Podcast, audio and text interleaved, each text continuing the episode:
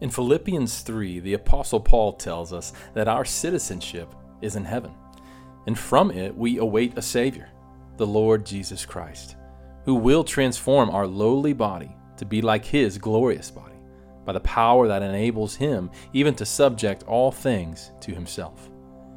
Brothers and sisters, we await this glorious day.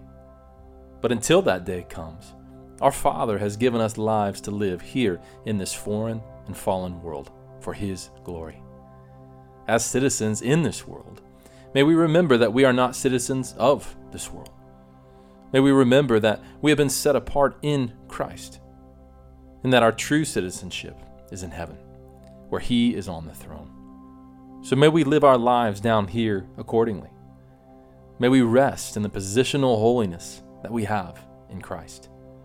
And may we strive to please our Heavenly Father through daily practical holiness. May this world around us see a different pattern from us. And may this different pattern from us spring forth from different passions within us.